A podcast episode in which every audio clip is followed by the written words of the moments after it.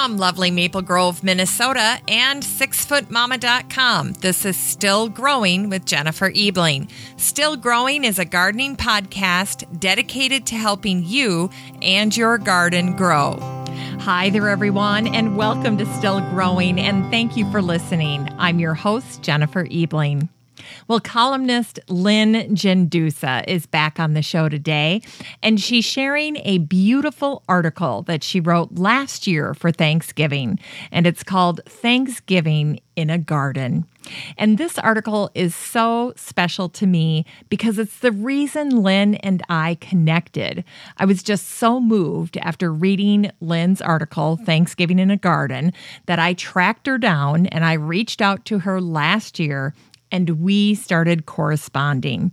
In fact, Lynn was a guest on the show for the Easter episode back in 2017, episode 567. It was called The Legend of the Dogwood Tree. It was an Easter special with Lynn Gendusa. And just like her Thanksgiving story, I was instantly taken with Lynn's story of self awakening. It was an Easter hunt of sorts. So if you haven't checked that episode out, go check it out. Today's a great day to do that. And what I love about the way Lynn tells stories is that she brings us back to reality and she brings us back to what's important. In that Easter episode, she talked about how you can get so buried in the tasks of daily life that you can become what Lynn called a forgetful daughter. I always like to think of gardeners as being somewhat nostalgic. I think we're always looking for and appreciating those things that anchor us in the world. And in the same way that gardening is doing that for us, stories like the ones that Lynn tells are perfect for gardeners. So after you hear today's episode, give yourself a treat and go back and listen to Lynn in episode 567. That was the Easter episode. I think you'll enjoy that one as well. Let me give you a little bit of information about Lynn. Lynn writes a weekly column in the LaGrange Daily News, and it's a favorite of mine. Lynn always manages to craft stories that find their way into people's hearts. She writes about her love of family, sweet memories from her childhood, nostalgic perspectives on her experiences, and how God and the natural world are at work in her life. Thanksgiving in a Garden with Lynn Gendusa. That's the topic of today's show, and it's coming up after an update on the listener community for the show and this week's Garden News Roundup. Well, first, I'd like to start out by saying thank you for listening to the Still Growing podcast this week. Today's Thanksgiving, so if you're traveling somewhere, safe travels. And if you get the chance to go outside, take a walk after your big meal, tour someone's garden, look at the trees, examine the bones of a garden. All of that is wonderful stuff to do on Thanksgiving. Now, if you've just found the show, I want to say a special welcome to you. And if you're a returning listener, thank you for being here. And I always like to say that I hope you're listening to many different gardening podcasts because it really is one of the very best ways to grow and learn as a gardener. And it's a great way to maximize your time off. If this is winter time where you're gardening, and you're taking that break, it's the perfect time to work on continuing ed in gardening. Regular listeners of the show know that I love to hear about other podcasts that they're discovering and the things that they're learning on those shows. Listener Phil Coster recently shared a link with our private Facebook group, the listener community for the show. It's the Still Growing Podcast Group. And he shared a video of the vegetable gardening show with Mike, who recently shared how you can get your hands on some vegetable seeds for practically free. You basically just pay the price of postage. This was a show that was posted on the 20th of November, so just this past Monday. And in order to get these vegetable seeds, all you have to do is mail in a self addressed stamped envelope. So the cost is basically two stamps and two envelopes. And then you get these vegetable seeds from the Vegetable Gardening Show. Now, Phil shared the link to this in the listener community. So if you want to check out the details for yourself, you can head over to the Facebook group. And when you're there, search for vegetable, and this post will pop right up, and you can click to get more information all about it. It's a great deal from Mike the Gardener over at the Vegetable Gardening Show. And thanks to listener Phil Coster for that great tip. In fact, that's the perfect segue to what I'm going to talk about next, which is the listener community for the show. It's a free private Facebook group that I host for listeners of the show. And these folks are made up of gardeners of all skill levels. So don't be intimidated. If you're brand new, you're just as welcome. You'll be just as comfortable as an experienced gardener. We learn a lot from each other. There's tons of experts, tons of different information that you can find in the group. And the group is completely free, so you have nothing to lose. Now, to find it, the next time you're in Facebook, just head on up to the search bar, type in the name of our group. It's the Still Growing Podcast Group, and then just request to join. And then you'll be admitted into the group.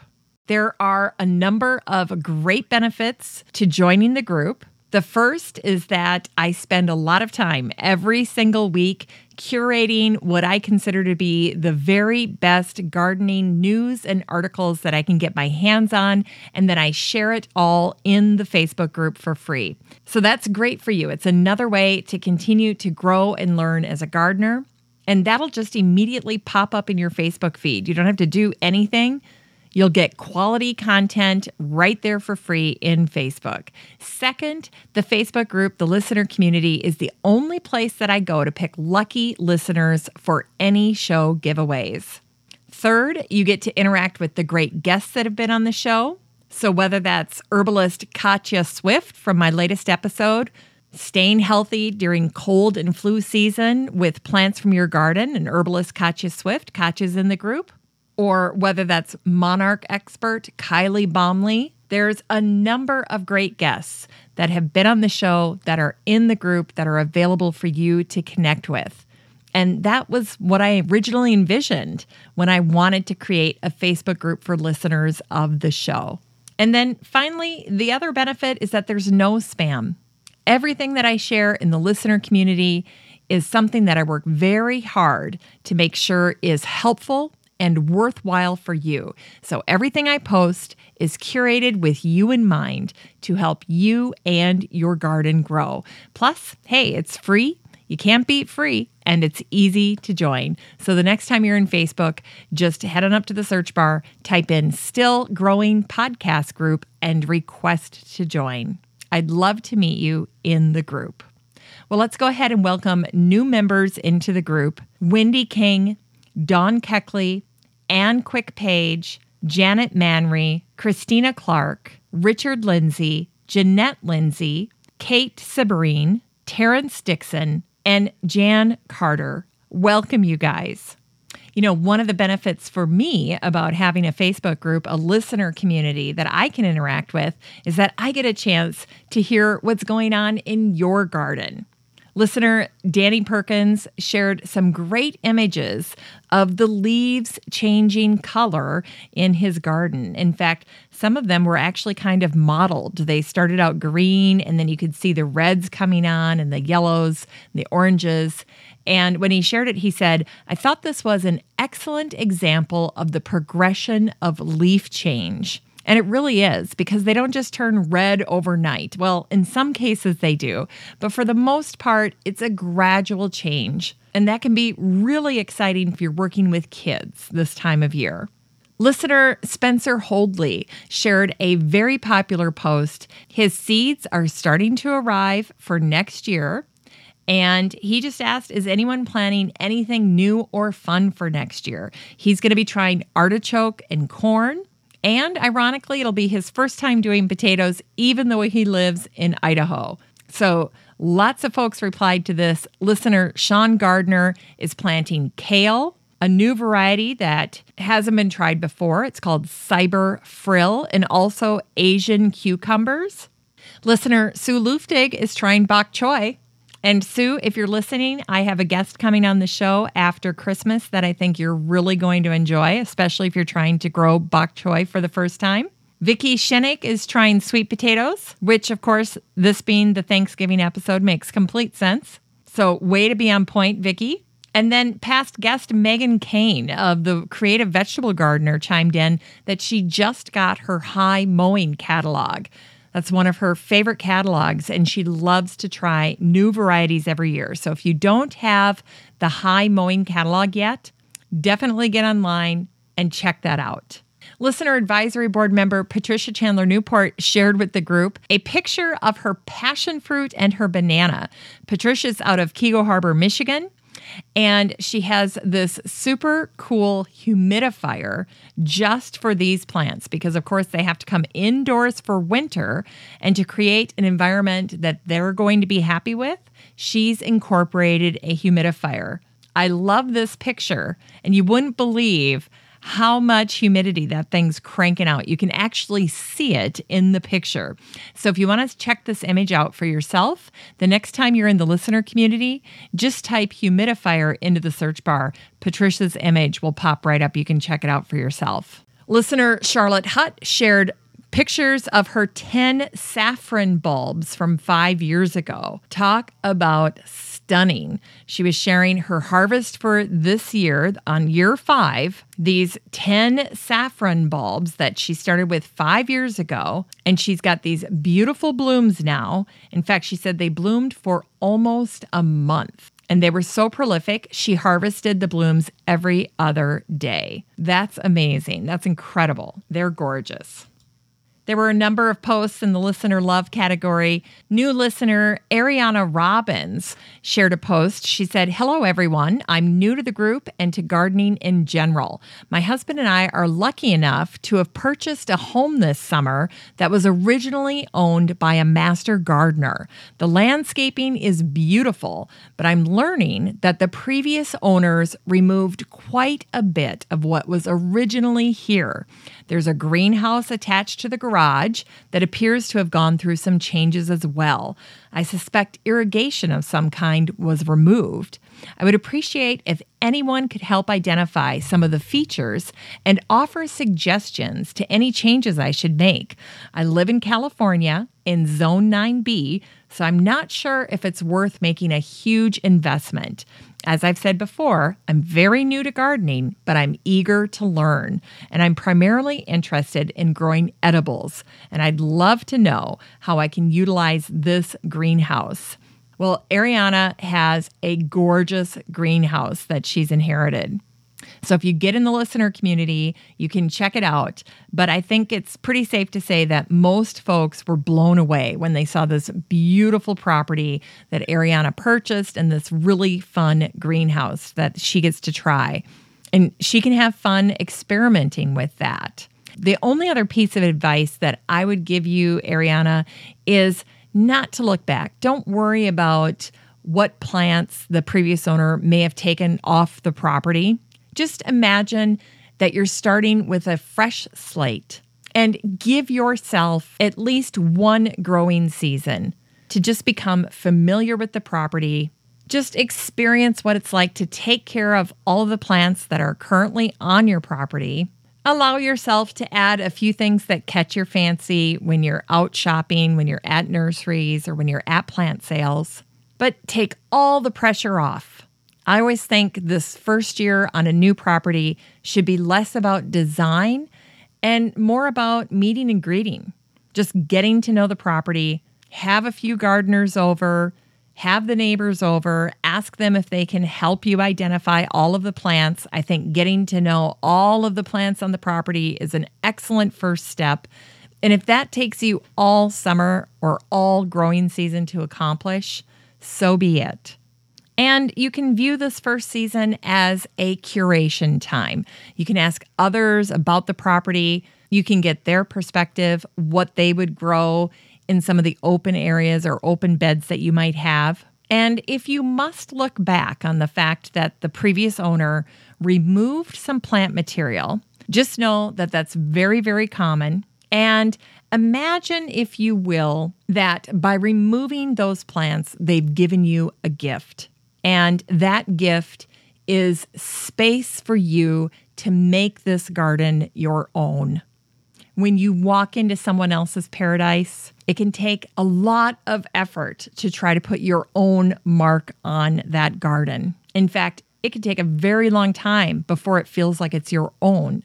But if you have these open spaces now where you will be allowed to create and tend and be the steward and design those spaces on your own or with help from others, I think you'll feel a greater sense of ownership and pride in what you're doing. And if your focus is edibles, it's just as likely that the previous owner did you a favor because they probably were taking ornamentals, just a suspicion that I have. And if your focus is more toward edibles, then by clearing out some of those beds, they truly did you a favor.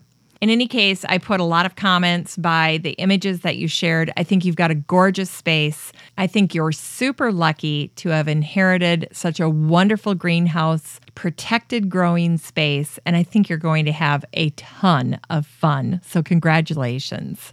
Also, in Listener Love this week, listener Beth Engel said, Hey, Jennifer, thanks for keeping me company while I traveled some highways and back roads in North Carolina. I couldn't have asked for a better traveling companion.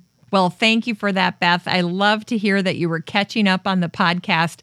Patricia Chandler Newport read this post too quickly, and she thought for a moment that we were literally traveling together. And then Beth had to clarify no, no, no, I'm just catching up on the podcast.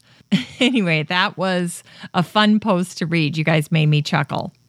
Then over on Twitter, Craig at mypottingbench.com sent me a tweet and he said, Why do you do this to us? I'm catching up on the podcast. And he just discovered the episode where I interviewed Craig LeHoullier. He's in the Facebook group, by the way, but he's the author of Epic Tomatoes. It's one of my favorite books. I call it the Tomato Bible. It's got beautiful photography. And Craig's going through it right now. In fact, I know he went through the book in one sitting. He's truly appreciating it. And he said, How much space do you think I have for all these Toms? And of course, he's referring to tomatoes. But anyway, all I have to say, Craig, is don't blame me. This is all Craig LeHoullier's fault. He wrote a tremendous book and he's grown way too many tomatoes. Talk about setting a record. That was a fun interview. Okay, there were two posts this week that are perfect for this Thanksgiving episode. The first was from listener Danny Perkins, who shared an image of some sweet potatoes. And he said, North Carolina is the largest sweet potato producer in the United States. You're welcome. Everyone, have a wonderful Thanksgiving. And I wrote back and I said, Danny, my husband and I thank you. We both love sweet potatoes, there's a restaurant near our house. And in the wintertime, they'll serve sweet potatoes. And of course, they're in their own little container. It's in this serving dish that they heat up in the oven, and the whole top is covered with butter and brown sugar. And we usually split that. That's kind of a treat for us. We are a huge fan of sweet potatoes. So thank you, North Carolina. Keep up the good work. And then finally, I shared a post. I was just having fun and I said, How do you pronounce pecan and where are you from? Boy, did this post get a lot of responses. In fact, it's something I bring up on the show today with Lynn Gendusa. And I thought, you know what? Lynn's a great person to ask. She's a daughter of the South. She's from Tennessee. She's currently living in Georgia. And so Lynn weighs in on the pecan pronunciation debate. And I have to say, reading through all of the responses has been a complete blast. And for the record, I think I say it both ways, but I try to say pecan more. Just a quick reminder that there is a phone number for the show. It's 865 333 GROW or 865 333 4769. I'd love to hear your voice. If you have questions, suggestions, comments, or feedback for the show, don't hesitate to give me a call 865 333 grow. All right, now it's time for the Garden News Roundup. This is a curated group of posts and articles that I've shared over the past week with the listener community in the free Facebook group, the Still Growing Podcast Group. And it's made up of a dozen different segments from updates on past guests to articles featuring fascinating folks in the world of horticulture that I'd love to chat with, and that's something I call the Dream Guest segment. Now, what's great about this for you is that you get to stay pretty informed about the news in horticulture and gardening just by listening to this part of the show each week, and you can easily check out these curated articles and posts for yourself because I share all of it with the listener community in the free Facebook group, the Still growing podcast group. So if you hear something and you want to read the full article, there's no need to take notes or track down links. Just head on over to the group and join. All right, let's kick things off with a guest update. Past guest Peggy Riccio shared a great post on discovering the many uses of sage. Another timely post for Thanksgiving Peggy is a huge fan of sage. Sage is one of the herbs that I talked to herbalist Katja Swift about. It's a great medicinal herb. But in Peggy's post, she's talking about making butter pats. And these little sage butter pats are so stinking cute. I want you to imagine a butter sandwich. And instead of buns, Sage leaves are the buns. So you've got butter smeared in between two sage leaves, and that's called a sage butter pat. And then when you need to use butter and you want that little hint of sage, you can just apply a sage butter pat. They're adorable, so they dress up any meal. And then you get that hint of sage. You're basically creating somewhat of a compound butter, if you will, a sage butter. And Peggy shows it being used on a baked potato. It looks fantastic. It's making me hungry. So, Sage Butter Pats, that was over on Peggy's blog, pegplant.com. Peg, P E G, plant.com. Just look up Sage Butter Pats. If you're in the Facebook group, you can just type in the word sage and Peggy's post will pop right up. Boy, that was a lot of peas. Okay, in sustainability, there's a post that I found that was all about getting a soil test right now.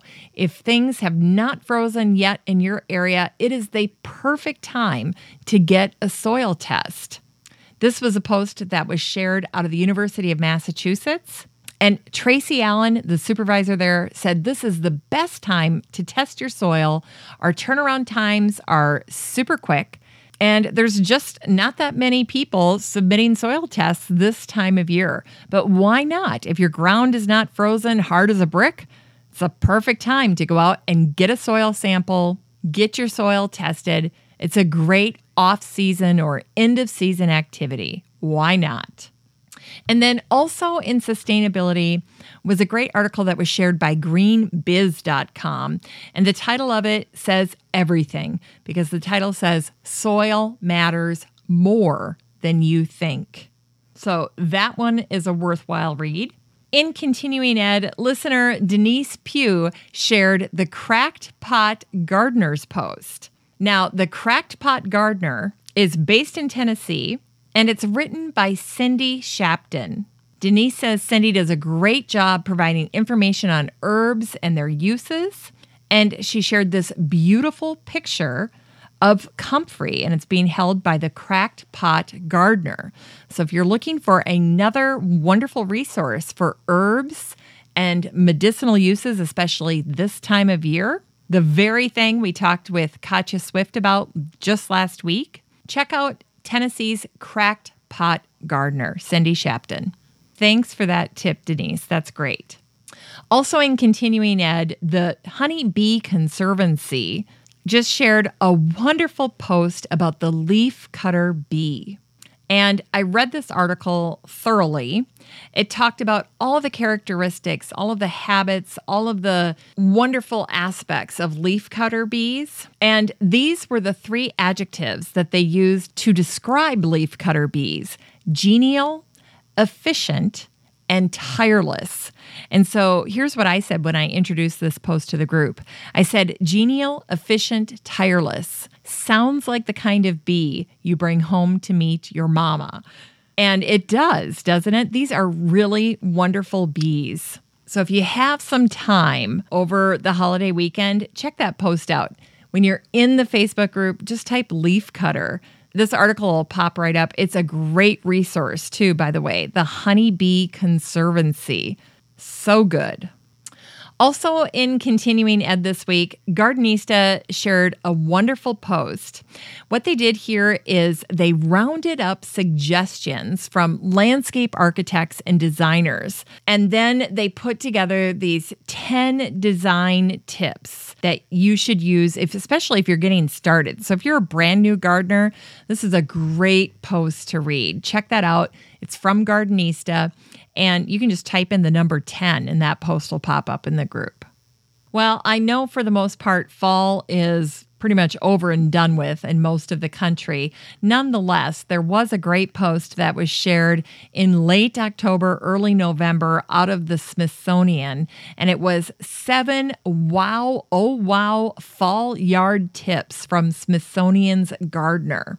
There's a great tip on resuscitating your lawn in fact, Jeff Schneider, who is the horticulturist in charge of maintaining the gorgeous Smithsonian Gardens in Washington, said that he can't emphasize enough that so many gardeners have been fooled into thinking that spring is when we do the really big push in our garden. And instead, he really encourages going to the mats in the fall, taking good care of our gardens and setting ourselves up for a wonderful spring. It all happens in this final stage of the year. And this is especially true when we're talking about our lawns. Jeff said this. He said, Fall is the biggest missed opportunity for most people. All the money you spend on your lawn, you should spend in the fall. Lots of great tips in this article, courtesy of Jeff. Well, I know listener Spencer Holdley had just posted a question in the group about seeds. What are people getting? What catalogs do they use? And I happened to stumble on a review of the Fedco seed catalog that was done this past month by Joe Josephson. This was actually entered as a nomination for the New Commons project on Vimeo. But I love how Joe walks us through this catalog. And I shared this post in the group. Lots to learn about the Fedco seed catalog, and Joe does a great job with that. So check that out if you're interested in getting that. In continuing ed, I happened to run across a great article about doing an herbal steam. This is the exact thing I talked to Katja about last week. It's one of her top tips for staying healthy during cold and flu season.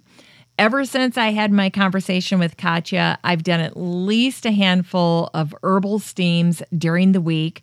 My son just got home from a really long road trip and he's all congested. I can tell that his asthma is getting triggered. And the very first thing I did is I did an herbal steam. I'm completely sold. I love it. And I shared a great article about how to do an herbal steam from thepracticalherbalist.com. So that was added to the group. And then don't forget that after Thanksgiving, Katja is coming into our Facebook group and she's going to give us a free webinar on how to do all of the things that she mentions in the show. So if you loved that episode, and I know lots of people did, jump in that Facebook group because even if you missed the live Facebook Live of Katja telling us all about how to stay healthy with plants from our garden, you can always catch the replay in the group. Also, in the How to DIY segment, listener Phil Coster shared another great post. This one was by Melissa Norris, and she shared on her blog how to make six different extracts, including mint extract, vanilla, lemon, and almond. And not only is it cheaper when you can make these things at home all by yourself, but they even taste better.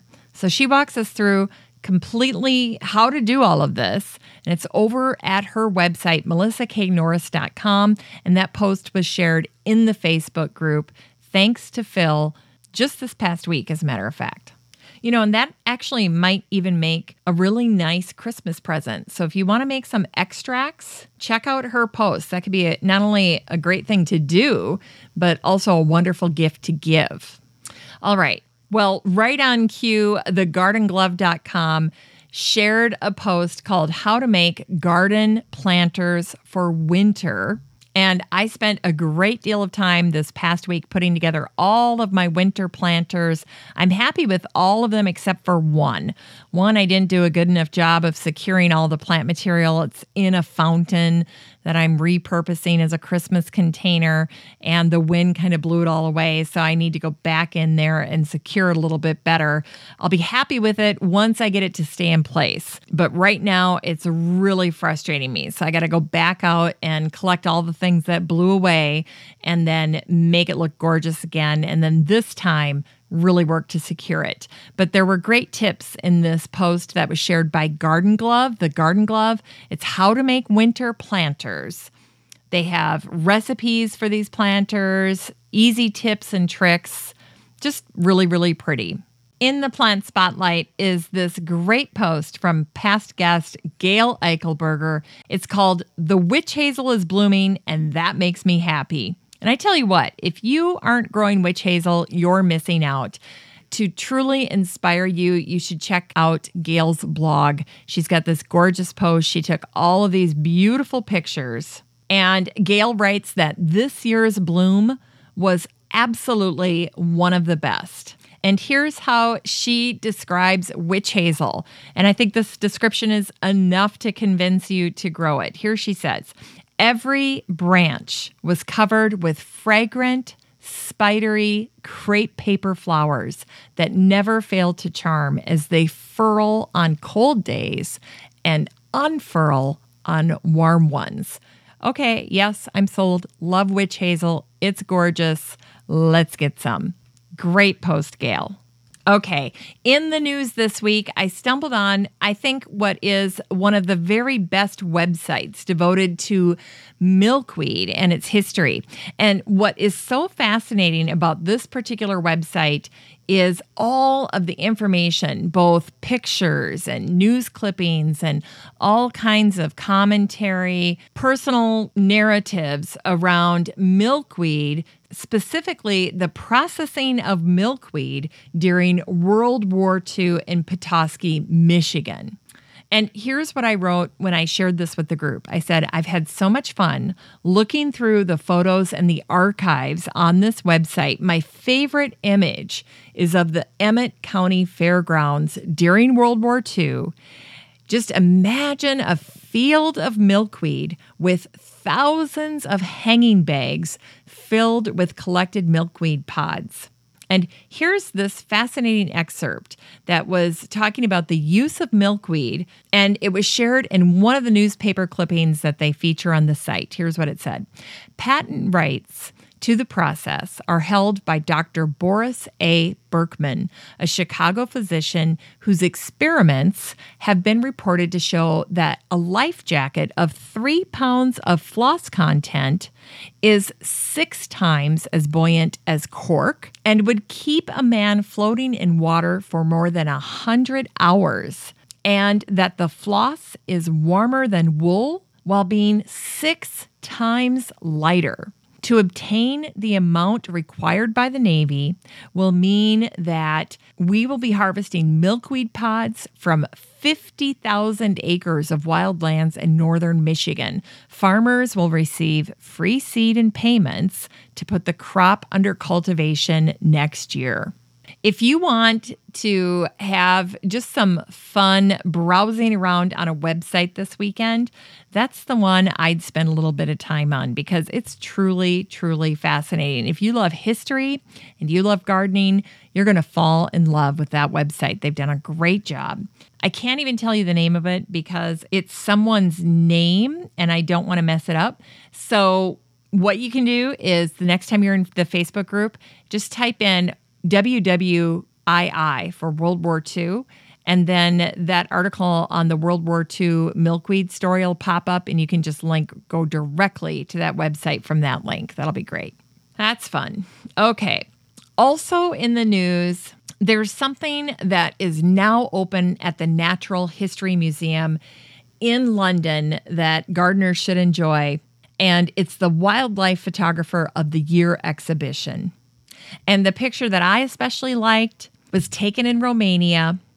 It's called The Tapestry of Life. It was the winner in the category of plants and fungi, and it was taken by Dorin Bofan. And this image of the forest floor surrounded by all kinds of fungi and plants, it was just unreal. Beautiful photography, and the pictures having to do with plants are incredible. So check that out. Also in the news was something that got shared on OregonLive.com, and I've been meaning to tell you about it. And then every week there's other stories that kind of bump it out. And so I want to make sure that I tell you this week. But there's a drink that's called Perry. And apparently it's the cider lover's drink that you've never heard of. Just a clue the name will tell you what's in it. So, Perry is an alcoholic beverage that's made by fermenting pears, and it's called Perry. And people who like it say that it's cider's underrated and undiscovered cousin. But it is not to be confused with pear cider. That's a drastically different drink. Perry is made with 100% pears, and pear cider is typically an apple cider that's sweetened with pear juice. But Perry is all pear and it's alcoholic. So keep that in mind. But if you get a chance to check out Perry, especially if you're over in Oregon, I say give it a go and let us know what you think. The Telegraph shared a great post this week, and it caught my eye because it had a beautiful image of an oak tree, and then under the oak tree was a stag who was just kind of t- strolling by this massive oak on a landscape. And the title of the article was called Why England Has So Many Oaks and How They Became an Unlikely National Symbol. I liked this article and it caught my attention because I've read so many articles about all these different super old oak trees in England that people have been fighting to save over the past decade or over the past 20 years. So this post caught my attention for that very reason. And I learned something here. The point that was made in this article is that England has more ancient native oak trees than the rest of Europe combined. That's a lot of oak trees. It took a Dutch gentleman who was working at Kew to try to figure out why that is. Why are there so many oak trees in England? Part of the reason is thanks to Charles I. In about 1634, he ordered the replication of a deer park, complete with the planting of thousands of oaks. And that has made a ton of difference. So there you go, Charles I. Also in news, Seoul, Korea is opening up a highway overpass that's being transformed into an elevated public sky garden. So it's this huge urban garden. And what they did is they took an old highway overpass and they have completely transformed it. It's a revitalization project and it's following in the footsteps of New York's High Line and it's a new elevated public park. And it looks pretty great. At the beginning of the month, treehugger.com shared a very important post. It was simply called You Can Boost Happiness by Simply Observing Nature Around You. And this completely underscores some of what I've talked to Katie Dubow about when we were talking about the 2018 Garden Trends Report, which, of course, is completely dedicated to mental wellness and the importance of spending time in nature to promote better health, better mental wellness. So, this article was kind of hand in glove with that. And what I liked about it is they were talking about a study they did. And in this study, they had one group of people document how bits of nature in their day to day made them feel. Now, what was cool is that what was defined as nature was very broad. So it could be anything not human built a house plant, a dandelion that's grown in a crack in a sidewalk, sun through a window. And what the people in the study had to do is if they saw something that was nature that caught their eye, they took a picture of it and then they wrote a quick note about how it made them feel. And then the other group did the very same thing, but with human made objects. Long story short, the difference between the two groups was significant. The nature groups, the groups that were able to enjoy little bits of nature throughout their day, they were statistically significantly more happy. And I got a kick out of how this article ended. It said, So if you can, go ahead and do your forest bathing. But if all you have is a dandelion and a sidewalk crack, look at it Think about how it makes you feel, and don't be surprised if you notice your spirits lift. Amen to that. Okay, in the Dream Guest segment this week, there was a post that was featured over in Funny How Flowers Do That. It's a blog that's based in the UK and it was a Q&A that was done with Rona Wheeldon. And Rona is the founder of this award winning blog called Flowerona. And in this post, they ask her a bunch of questions, one of which was what was her favorite flower? But others included what's inspiring her when she's working with flowers, her favorite memories of flowers from throughout her life, and then how she's helping people who love flowers, people who are passionate about flowers across England to follow their dreams and work in the field of flowers. And by field, I mean profession. Now, before I forget to tell you, the pictures in this post are gorgeous. And something else that I really liked when I was reading this post had to do with how Rona came to work in the floral industry. Here was her answer I'll cut a very long story short. The trigger for me entering the world of flowers full time came about after a spate of illness and a conversation with my husband over 10 years ago when he could see that I wasn't enjoying my job in the city. He asked me, What do you really love? And the word flowers was the answer. That same day, I signed up for a floristry evening course. Wow. Does that resonate with you? I think that's pretty spectacular. That's why Rona Wheeldon made the dream guest segment this week. She's got tons of great answers, tons of inspiring, insightful commentary that I think made this article very worthwhile and would make her a great guest on the show. In science this week, I shared a post, and this is how I shared it in the group Fungicides? Nope.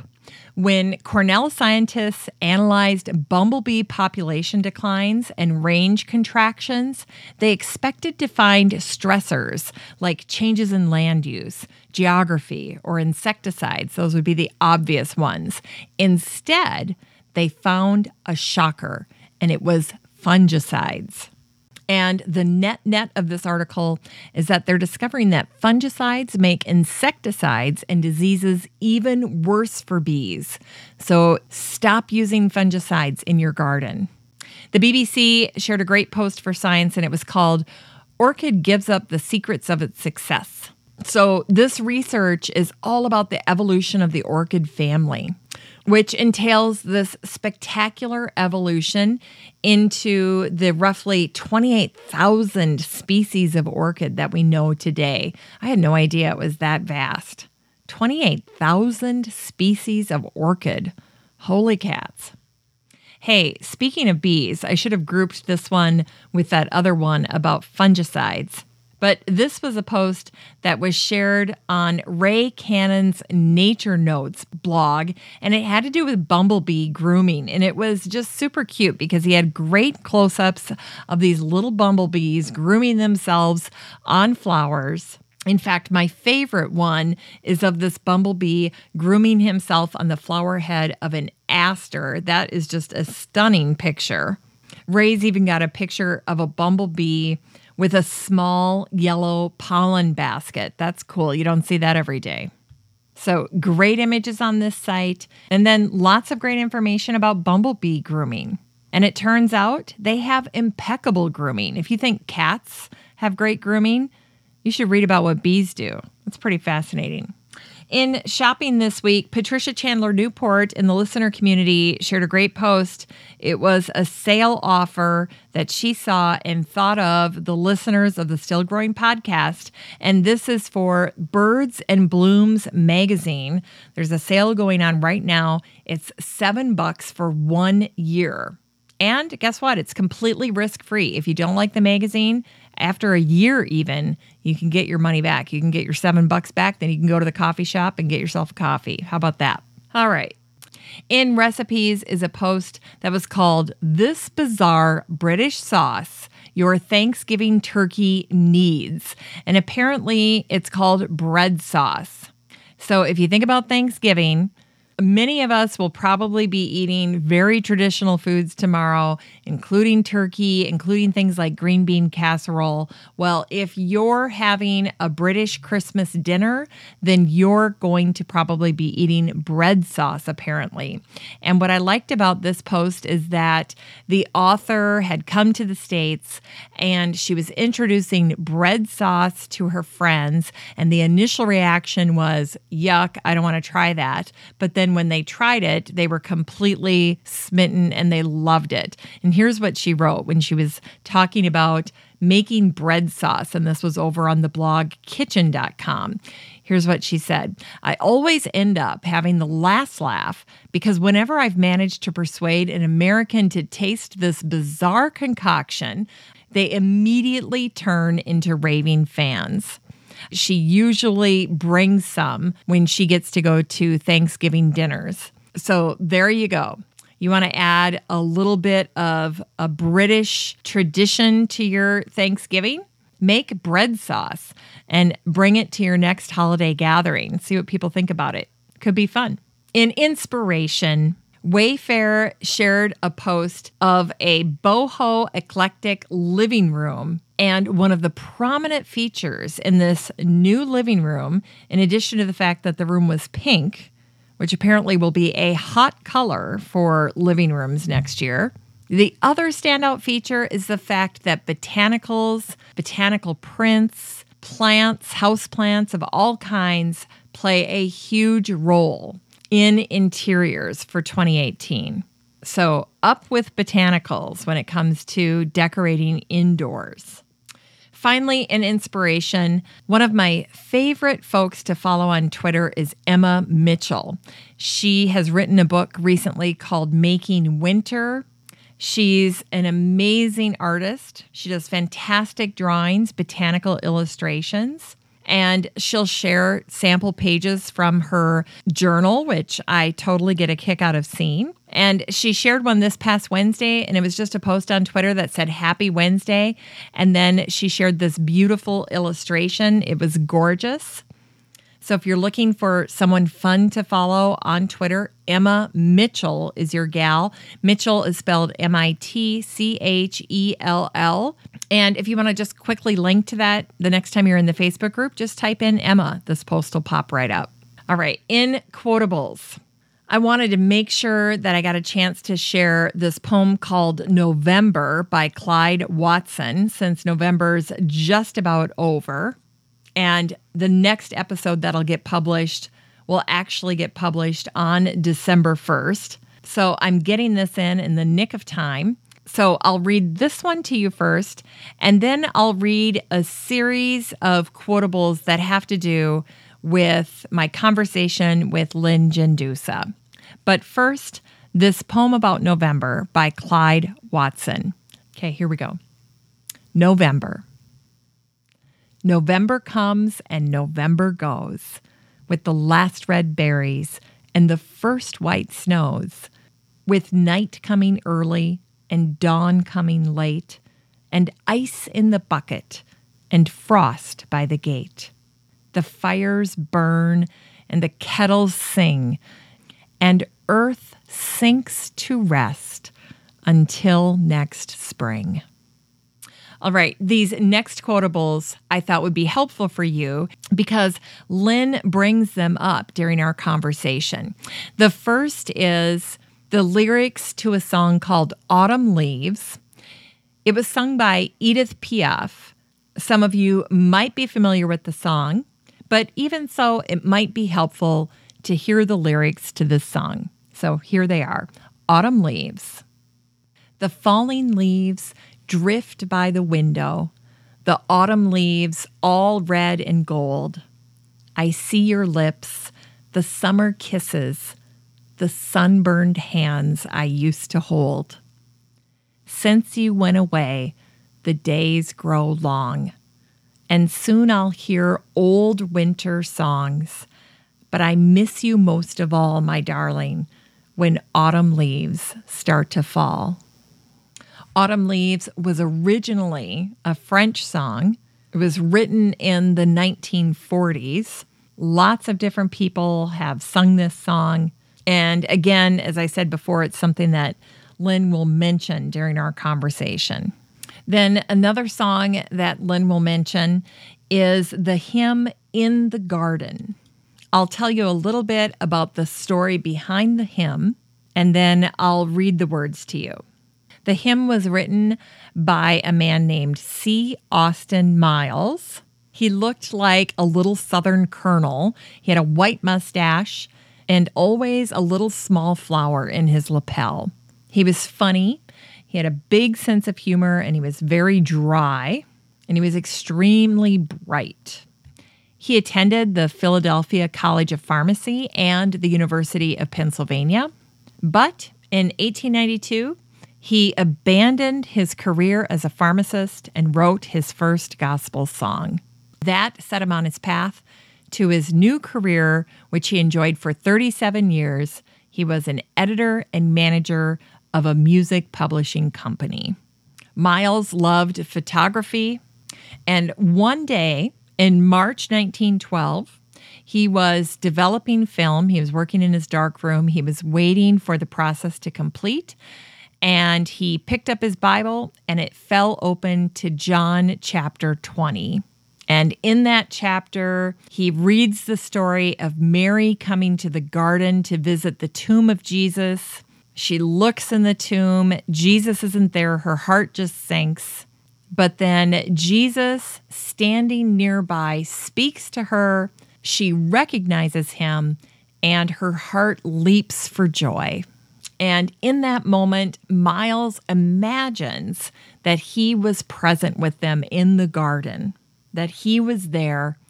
And then he wrote the words to the hymn known as In the Garden. In fact, he said it basically spilled out of him that the words and the phrases were almost instantaneous. He quickly wrote a poem, and then that same evening, he wrote the music.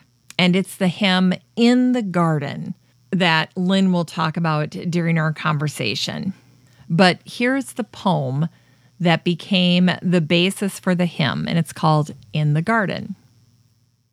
I come to the garden alone while the dew is still on the roses, and the voice I hear falling on my ear, the Son of God discloses and he walks with me and he talks with me and he tells me I am his own. And the joy we share as we tarry there, none other has ever known. He speaks, and the sound of his voice is so sweet, the birds hush their singing. And the melody that he gave to me within my heart is ringing. I'd stay in the garden with him, though the night around me be falling. But he bids me go through the voice of woe.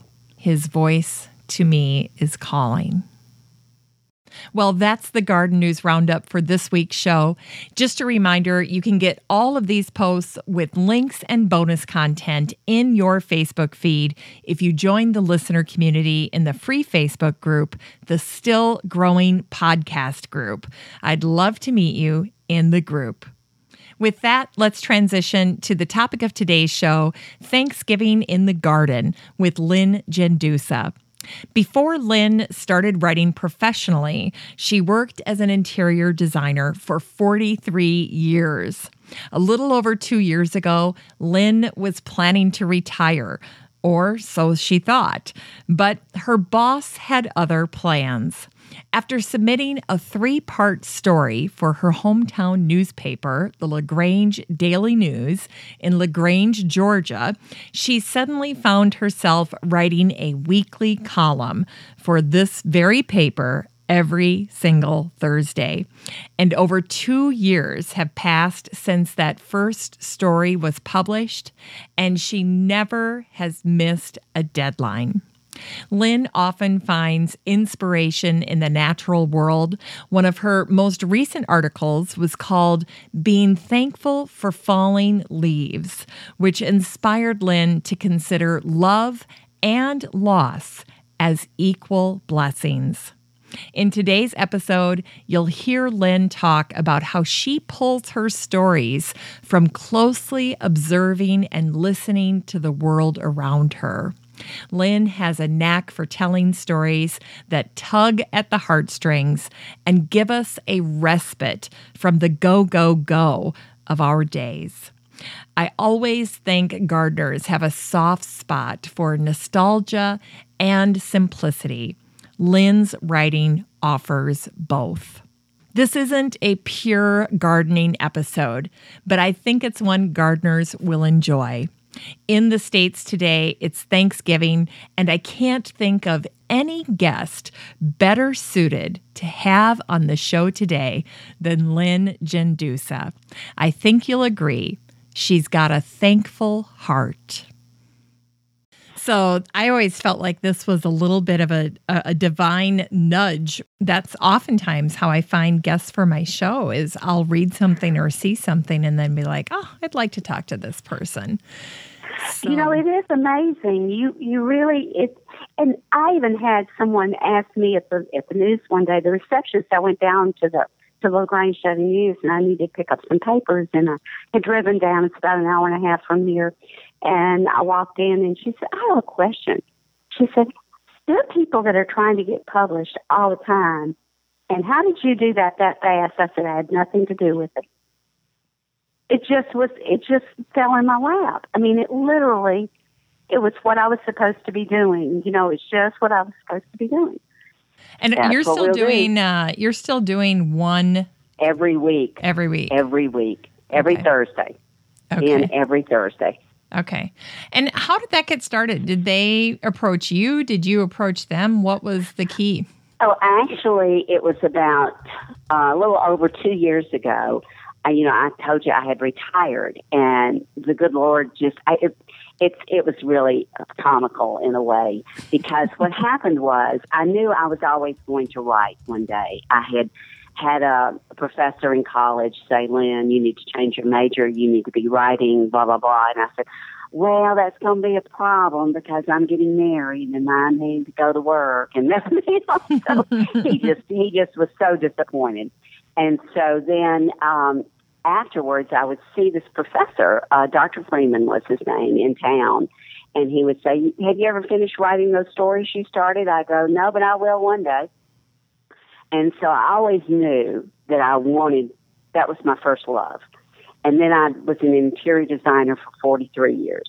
And oh. I, and when I would write, when I would write an op-ed or I would write something, it would get published. So I would think, okay, I'm seriously going to do this one of these days.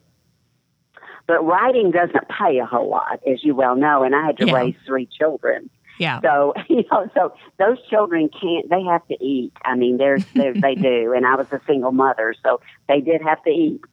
So I decided I was going to retire. I married, and I was able to retire. And so, right before I retired, I would go to bed at night and I, I was finishing this great big house, and I thought, oh, I'm going to sit down. I'm after I finish this great big house, I'm going to lay on the beach somewhere for a month, and then I'll come up with something to do.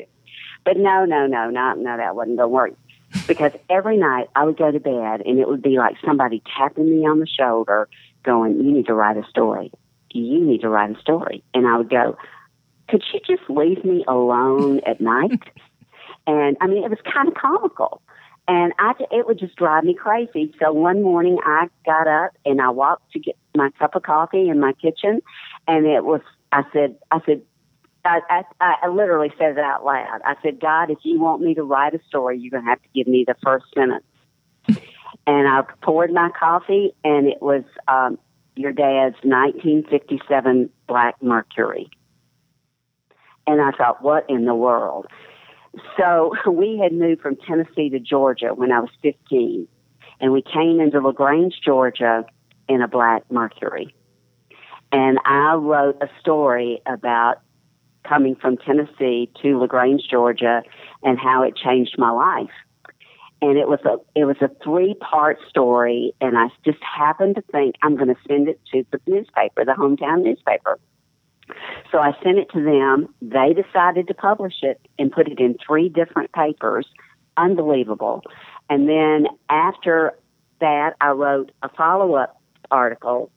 And then after that, the editor said to me, um, Do you have any other things? I said, Do you need a columnist?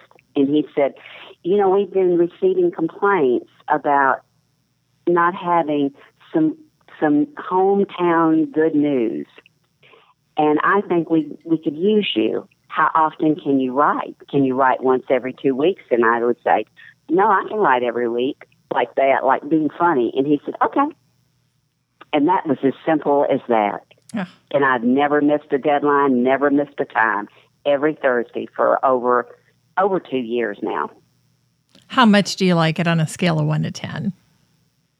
What's that? How much do you enjoy writing on a scale of one to ten? Oh, ten.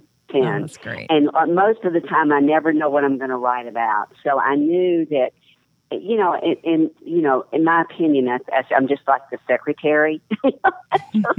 type when I'm supposed to be typing. I'm just a secretary. that's it. I figure God's got it all. He, he got me up out of bed, made me start writing. So I guess He wants to say a few things. That's all I got to say. So I just sit here. I'm just a good secretary. I love it. You're God's secretary. Well, you got a good boss. so anyway, and definitely a part of my life. You were featured. I did an Easter special, and it was based on this article that you had written. And it was about the legend of the dogwood tree. Right. And you wanted to call the piece A Forgetful Daughter, which I loved that title as well. Right. Right. But the original piece that I had read about you was something I think you had shared on your Facebook page. I don't know how. Oh, you know what? I read the article initially in the LaGrange Daily News. That's how I found mm-hmm. it. And then I looked right. you up on Facebook and reached out to you. And then we've become friends and, and I see your posts from time to time. And it's just been fun to stay in touch. But I still remember how I felt reading that story. Um, the story was called Thanksgiving in a Garden. You're telling the story about your dad's funeral. Was that hard for you to write? You know, I remember when I started the story thinking, I don't know where I'm going with the story exactly. And then when I started getting into it, it really it really wasn't that hard for me to write. It became more of a joyful thing because I remembered some of the funny things my father did and and I think the part of the story about me looking in the oven and seeing my father's eyes in my face, I think that made me a little sad because I missed him. But the story is is really about being thankful for people that have come in your life and that are even though they may not be there any longer, you you carry them with you and you love them, you know, forever. And so, and he was such a a jolly person, and he. And I think it, I hope I reflected that in the story. Yes, I and, hope I did. And was he a gardener? My dad, let me tell you, my dad was so funny. My grandmother was a gardener, and she she could grow anything. His mother was quite a gardener, and Dad, what he loved to do more than anything was mow a grass. mow a grass. I mean, he had that grass looking good, and if it got if it was more than an inch longer than what it was supposed to be, he would be mowing that grass. and so I always said she would do the gardening, Daddy would be mowing the grass. That's for sure. But he that was his thing. That's what he loved to do. Definitely love to do that. But she had beautiful plants, and we used to call them snowball trees in Tennessee. Okay you know, they were just they were these white, big, huge balls on. It wasn't really hydrangeas. It was like a hydrangea, and I, I can't think of the name of it. It's just slipped my mind right now. But uh, I, they were just lovely. And then when they would fall, when the le- when the little petals would fall off, it would look like snow. Oh. And uh, she just loved those. Those were her favorites. Oh. Well, it sounds like your dad had a huge personality. Huge, over the top, huge. he really did. he was voted most witty in high school, and it never changed. I promise you, never changed throughout his whole entire life. Mother would roll her eyes at him most of the time. well, it's always good to have somebody that pins you down to earth so you don't float away. Right, exactly. Mm-hmm. Did he like music? Oh my goodness, yes. He he loved music. He played albums all of his life. He loved to listen to music. And even when he, in the last year of his life, he lived in, with my mother, in a senior living facility, uh, not assisted living, just independent senior facility.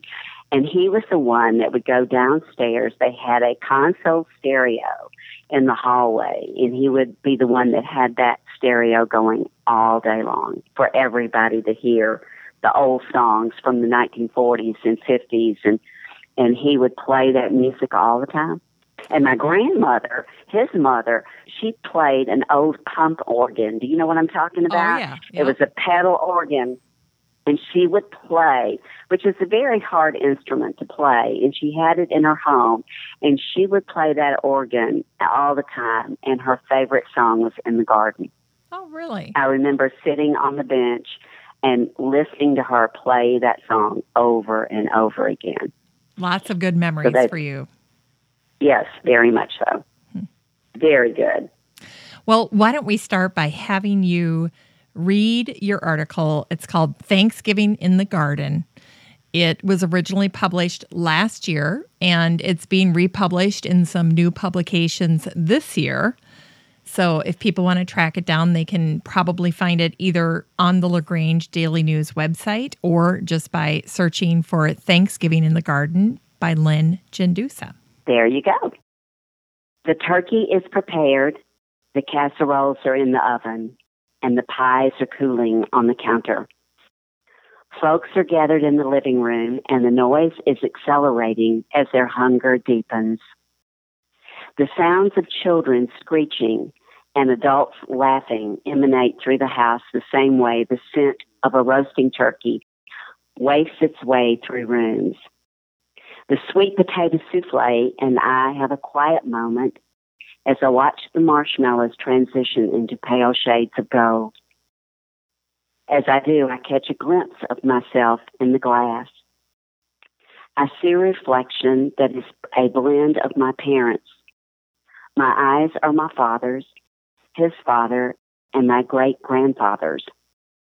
These inherited eyes are captured in photos that date back for well over a century.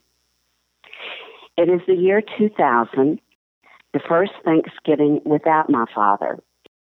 I am not counting Thanksgiving 1999 because I believe he still joined us at the table that memorable day. On November 22, 1999, Ray Walker left this earth. He passed peacefully, gratefully, and humbly into the arms of angels. He was 85, married to Mother for 60 years, and had survived the death of his son by 18 months. We took my dad home from Georgia to be laid to rest on a barren hillside in the mountains of Tennessee, where the names etched in granite sprung from the ground of those he knew and loved, including his only son. There were many things my father adored in life golf, hardwood trees, pecan pie, and my mother. Not necessarily in that order, except for maybe the golf. Mom was never too sure about that one. His service was on November 24th, the day before Thanksgiving. He had wanted it to be brief and by the gravesite only. However, a cold wind whirled in the mountains that day, so we held a little service in the chapel of the funeral home my cousin owned. None of us were prepared to have a formal funeral, so I quickly wrote a eulogy and told the Kate sisters to play the piano and sing. Mary and Elaine Kate were the daughters of my parents' best friends since childhood, extremely talented musicians that had no problem jumping to the task at hand. Anything specific you want us to play? Elaine asked. After a brief pause, I responded, the Tennessee Waltz. The girls looked puzzled. Mom just looked at me and then a slight smile lit her grieving face. Well, Dad loved music, he loved to whistle a tune, and it was usually the Tennessee Waltz. It was his favorite, I stated. The song was played sweetly on the piano. Afterwards, Elaine put her hands on the keyboard as Mary softly sang an old hymn in the garden. My mother took my hand. It was my dad's mother's favorite song. Throughout his life, when he heard that hymn, a tear would cascade down his cheek. The Kate sisters chose it randomly with no idea how special it had been for all of us. I love the way that God often shows up to tell you that life is continuing and that you will see your loved ones again, possibly in a garden somewhere. The following day was Thanksgiving. Our family that had gathered to say goodbye to my father would once again scatter to other parts of the country. However, it was Thanksgiving. Why not, before we say our own goodbyes, gather for a meal? Where was the one word unified answer. There is a chain of restaurants that originated in Tennessee, perfectly named the Cracker Barrel. They promote down home country cooking with old time candies and hometown gifts. They might be open. Do they ever close? One of the kids asked. As the group walked through the doors, eyes widened to take us all in. A sweet lady with the same Tennessee twang I have escorted us to the largest round table Cracker Barrel owned. There was no turkey on the platter as the centerpiece, but they were serving the bird with all the fixings. We started telling stories about how Daddy would sneak in the kitchen and steal deviled eggs so Mama wouldn't spot him. Then, when he sat down at the table and had more, he would wink at all of us when Mama wasn't looking. Stories continued about my humorous father and his good old horse sense. Stories of family time shared and the losses experienced. Stories whirled around the table as the wind whirled around the mountain. Stories that warmed our spirits and dried our eyes. In the Tennessee Cracker Barrel that day, I realized I was watching the ever changing face of a family. As in all families, members come and go, our mighty patriarch was gone. Can I interest you in some dessert? The waitress interrupted my thoughts. She continued, We have pumpkin and apple pie with ice cream, but my favorite is the pecan pie. We all smiled, glancing at one another, Oh, I will definitely have the pecan pie, we shouted at the same time.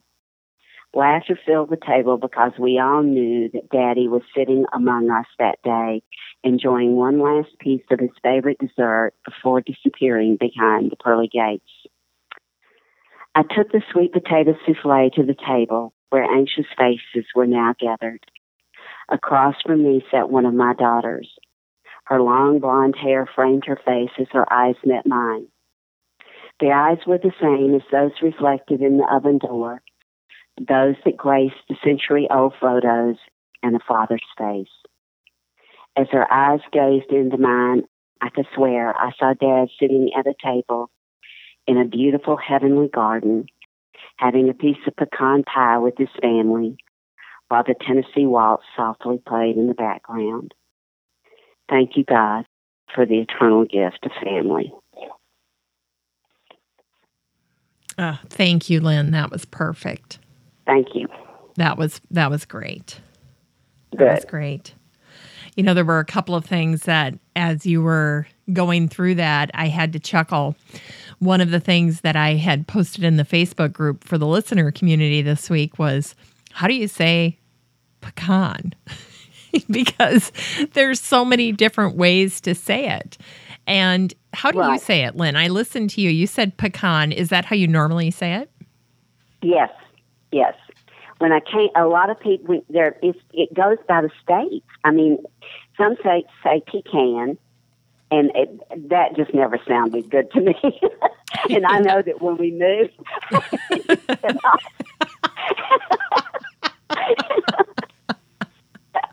so I mean, you know, pecan is just seems to be more like what it should be. it just sounds nicer. but in Tennessee, I know, and you would think Tennessee would not be pecan, but it is. And I think it just has to do with the state that you're living in. that, and you go from state to state, and they correct you all the time. You know, I know that when there's a fish in Georgia, in Tennessee, there's a fish, and it's called in Tennessee crappie. Okay, C R O. It sounds like it's C R O P E, I guess. And in Tennessee, it, and in Georgia, it's crappie. Okay. And I'm going, okay, which one do you think it should be? hello.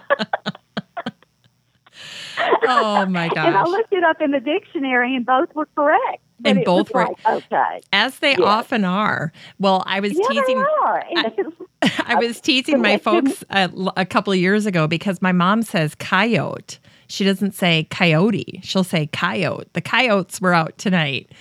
And I just, it always makes me laugh because it just sounds like something from the farm, you know? I know, I know. When I first moved from Georgia to Tennessee, my accent was even worse than it is now.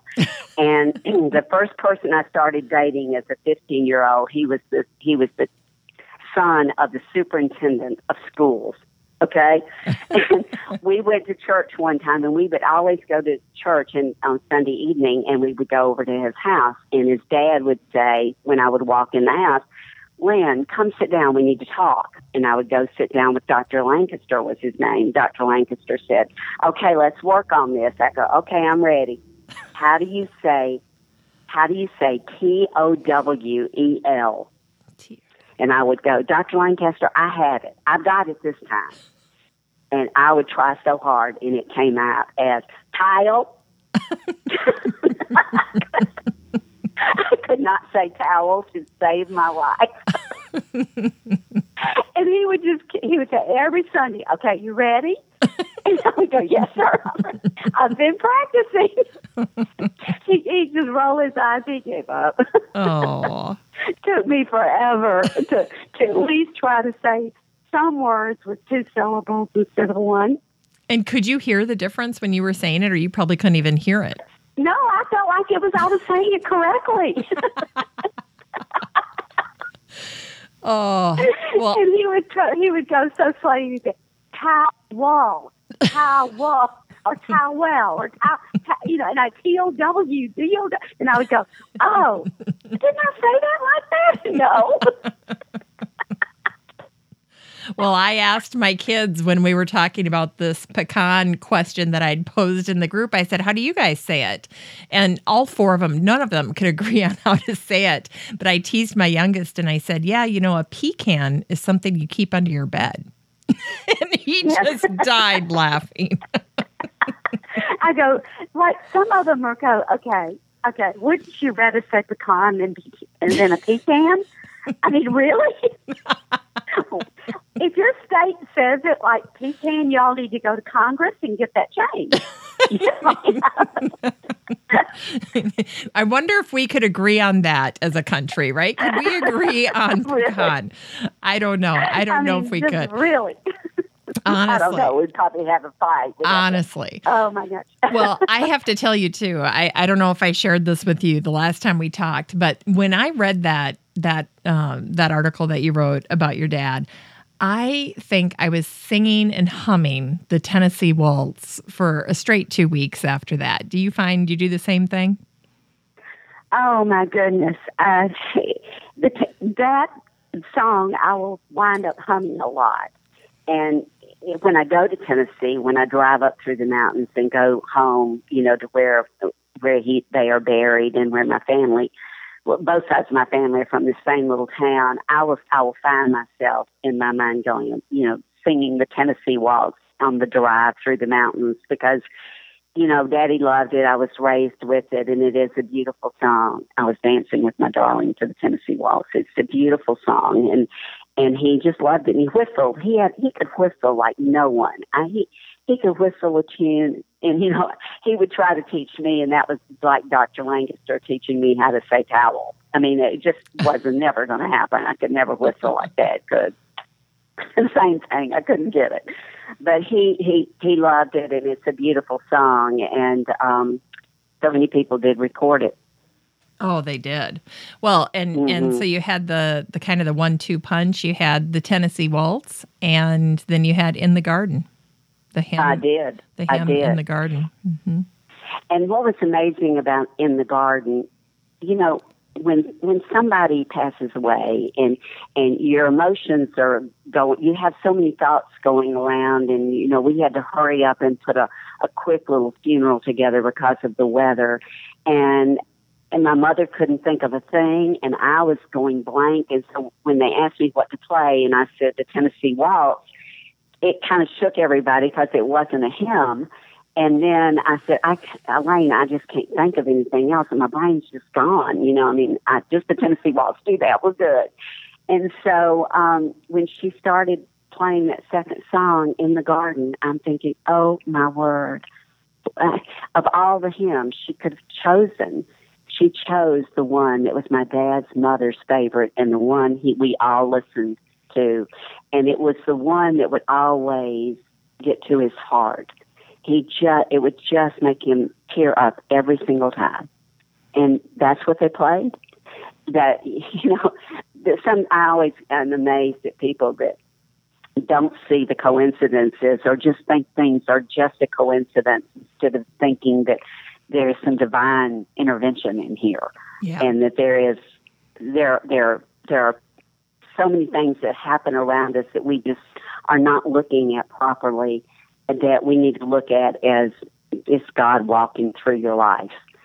And I think a lot of people just chalk things up to coincidence when they're not at all. Mm-hmm. They really aren't. And there's always an element of that in all of the things that you write. Right. There is. Um, I, I just wrote an article this week uh, called um, Autumn Leaves.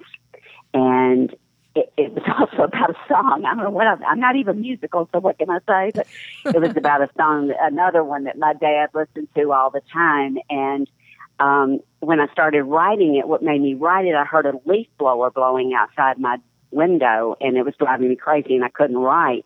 And then the leaves were everywhere, and they were falling in a rush past my window, and I'm thinking, oh, falling leaves, and I and I started remembering a story about my dad telling me because I always thought it was the saddest song I had ever heard. I go, Dad, why do you play that song all the time? It's so sad. It's about losing someone. And he said, Well, you're looking at it as a loss, and I'm looking at it as love. I'll never forget that. He listened to that song as love and not about loss. Mm. And I started thinking about that, and I I said to myself, "That's I need to write a column about instead of being thank you know instead of dreading the holidays because we've lost so much we need to be thankful that we had them to lose. Mm. so the love is more important than the loss. And so that's what the article was about. And and and and sure enough when i got through with it i looked at it and i said to myself i didn't write that that was just how did i go from a leaf blower to this you know and i said so i i said god there must be somebody out there that needs to be reminded that we need to be thankful in all things, and or that they they can get through the loss by rem- remembering the love. And um, sure enough, I, with with it, I think they put that article in the paper last night.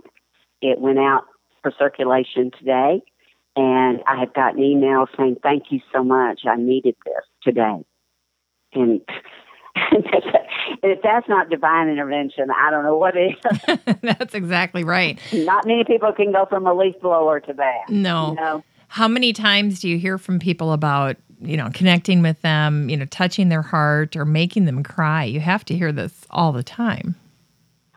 I do. I do get. Uh, matter of fact, I went home to Lagrange for a reunion, a little class reunion, and we have a um, for for our class from high school, and we have a very famous artist from our class who is in the Country Music Hall of Fame.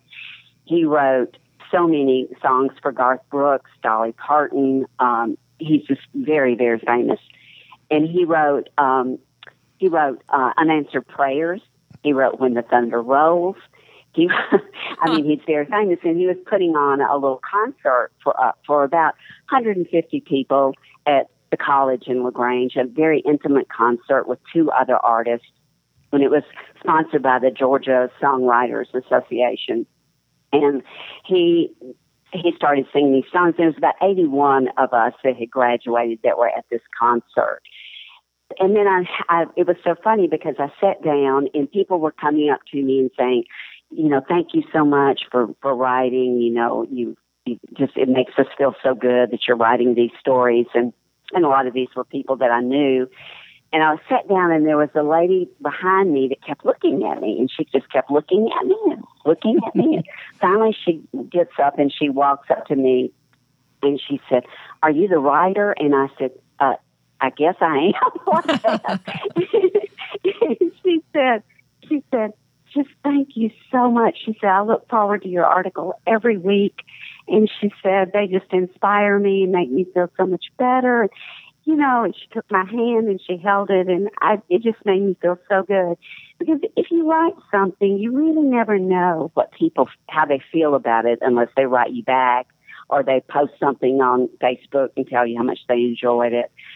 Um, and when they, when, when you, when you realize as a writer and you're writing, trying to write an inspirational story or trying to write something meaningful, that you're really doing it so that you're helping somebody else out there who's going to, you don't do it for yourself. Mm-hmm. You do it because you want somebody else to be inspired. Like I've written articles about very personal things and people will say, you're so brave to put that out there. I go, it's not bravery. It's taking your experience that you've gone through to see if you can help somebody else get through it better than you did.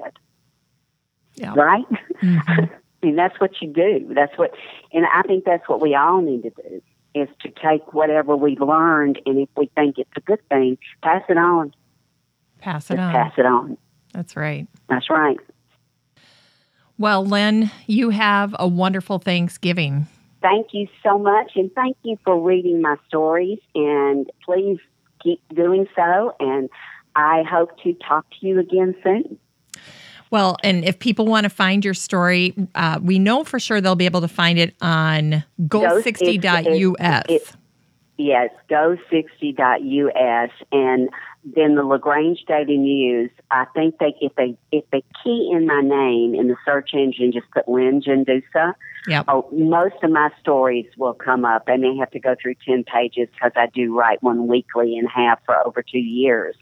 So I think they will be able to find it, and I am going to send a new copy to my editor there, so maybe he can post it and it'll make it a little bit easier to find. But I'd, I'd encourage them to read any story they would like. If they do that, they can read any of them. Oh, that sounds great. Now, they do have, it looks like when I go over to the LaGrange Daily News website, they have a an e edition. So people can go to the e edition and check that out and be able to see the articles. So that's great. Right, right. And you can also, usually every Thursday or every Wednesday night, they will post my article online. It's always online. And you don't have to go to the e edition. Oh, if you, oh, okay. if you want to just read my article, you can just go every week and just key it in on a Wednesday night after about six o'clock or Thursday morning. It will be there on Thursday morning. Oh, that's great. So Thursday morning is the day. Yeah, Thursday morning is the day. Okay. Exactly. Unless it's a big holiday or something.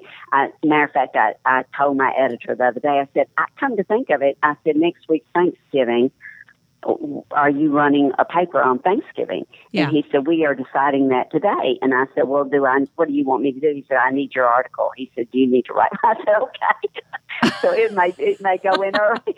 So I thought I might have a break, but no. no, so I have to go back upstairs and ask God what He wants to write about this time since I'm just a secretary. That's right. I love it. Um, well, Lynn, do you know, I just found when I went into the LaGrange Daily News, if people go into the calendar and look last year on Thanksgiving, on the 24th, on that Thursday, uh, they mm. just go to the very next page, they'll see this original posting, your original article. Good. Yeah. Good. It's, Perfect. It's That's good. Well, I'm glad you found it. Very good. Yeah. Yeah. That's good. But thank you so much, Jennifer. I enjoy it. I enjoy doing this. It's a lot of fun. Good talking to you. Oh, Lynn. Well, it's always great to talk to you. I know we're going to be talking again. If you write something and it's garden related, give me a shout out. We'll get you on the show. Okay, that sounds great, Jennifer. Thank you so much. All right, Lynn. Have a happy holiday season. You too. You too. Take care. All righty. Bye bye. Bye bye. Well, that's it for the show today, featuring my special guest, Lynn Gendusa. I hope today's show warmed your heart for Thanksgiving. Gardeners are a sentimental lot, and Lynn's weekly column certainly tugs at the heartstrings of her readers. So I hope you get a chance to check that out. And I hope you found our chat today to be both restorative and anchoring. Just a reminder that I'll have all of the information that Lynn shared on the show today under the Still Growing podcast page over at my website at sixfootmama.com. That's the number six, ftmama.com. I'm so thankful to my team at Podfly Productions. I want to thank my editor and project manager, Eric Begay, and my copywriter, Ein Kadina. I'd also like to thank the ladies that make up my listener advisory board, Beth Engel, Beth Gardens in Illinois. She works at Griffin, a national brokerage firm and one of the finest companies in horticultural service. And Beth is also a board member of the PPA, the Perennial Plant Association. Denise Pugh, Denise Gardens in North Mississippi, and is a contributing writer to Mississippi Gardener magazine. Amy Von Atchen, Patricia Chandler Newport. She is the owner of Backyard Urban Gardens out of Harbor. Harbor, Michigan, Deb Gibson, and Peggy Anne Montgomery. Peggy Anne is the brand manager at American Beauties Native Plants. She was featured back in episode 553, and we chatted all about how to incorporate more native plants into your landscape. If you're listening in the United States, I'd like to wish you a happy Thanksgiving. And I leave you today with this sign off. Imagine Thanksgiving set in the garden. Just how many blessings can you find there?